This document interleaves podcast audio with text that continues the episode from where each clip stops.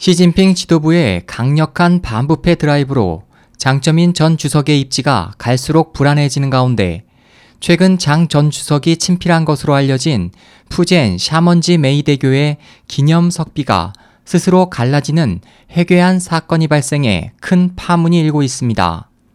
이 소식은 인터넷을 타고 급속히 전파되고 있으며 해외 매체들도 이 해괴한 사건에 대해 앞다퉈 보도하고 있습니다.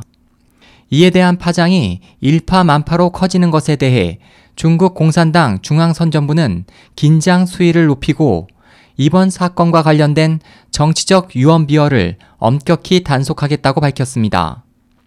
지난달 29일 루 메이 샤먼 방송은 다수의 목격자의 말을 인용해 이날 오전 7시경 지메이 대교 부근 도로변에 세워진 지메이 대교라고 새겨진 대형 기념석이 두 동강으로 갈라지면서 그중 한쪽이 도로 위로 떨어져 출근 차량들이 정체로 불편을 겪었다고 보도했습니다.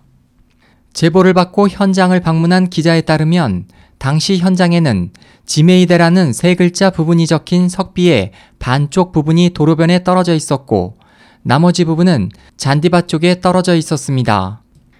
일부 매체들은 석비가 파손된 시간을 29일 오전 3, 4시경으로 추정하면서 중국 기상청 자료를 인용해 당시 지메이 대교의 풍력이 2급 정도였기 때문에 거대한 석비가 붕괴될 상황은 아니었다고 분석했습니다. 관련 부서 관계자는 현장 조사 후 자연적으로 붕괴되었을 것으로 보이지만 이 석비가 단단한 화강암으로 만들어졌고 그 무게도 수톤에 달하기 때문에 스스로 갈라진 것은 매우 기이한 경우라고 말했습니다. 이 해괴한 사건은 순식간에 온라인을 통해 널리 전파됐고 각종 포털과 SNS에는 매우 기이한 일이다. 하늘의 메시지가 아닌가 라는 등의 네티즌들의 댓글이 줄을 잇고 있습니다.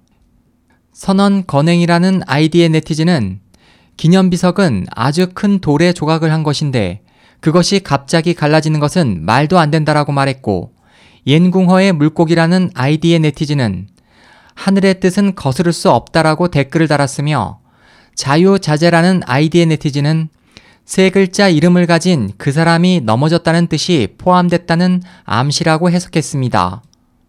그 밖의 네티즌들도 하늘은 매번 이런 큰 기사거리를 만들어 매국노들이 인과응보를 치르게 하는 것 같다. 하늘의 뜻이다.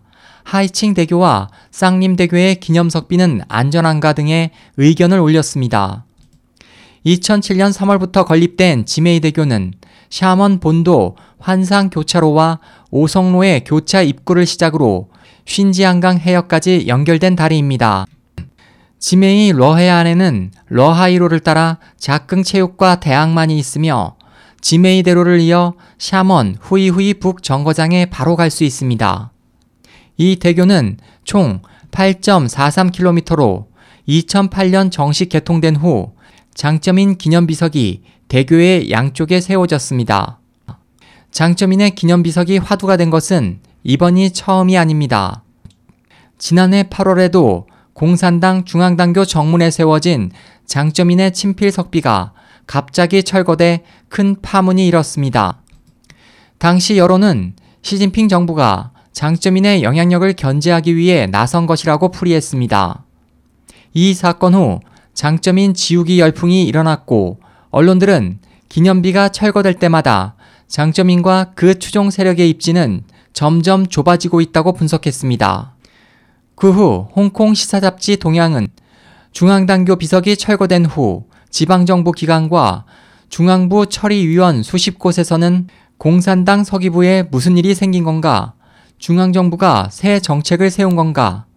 앞으로 지방정부와 처리위원은 어떻게 행동해야 하나는 등의 문의가 쇄도했으며 심지어 리창춘, 마이칭린, 정칭홍, 우관정 등 퇴직 원로들까지 도대체 당내와 중앙당교에 무슨 일이 발생한 건가 라고 문의할 정도였다고 보도했습니다.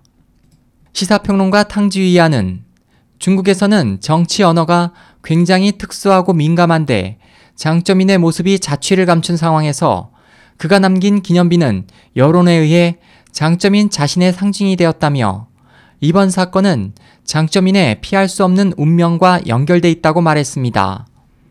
SOH 희망지성 국제방송 홍승일이었습니다.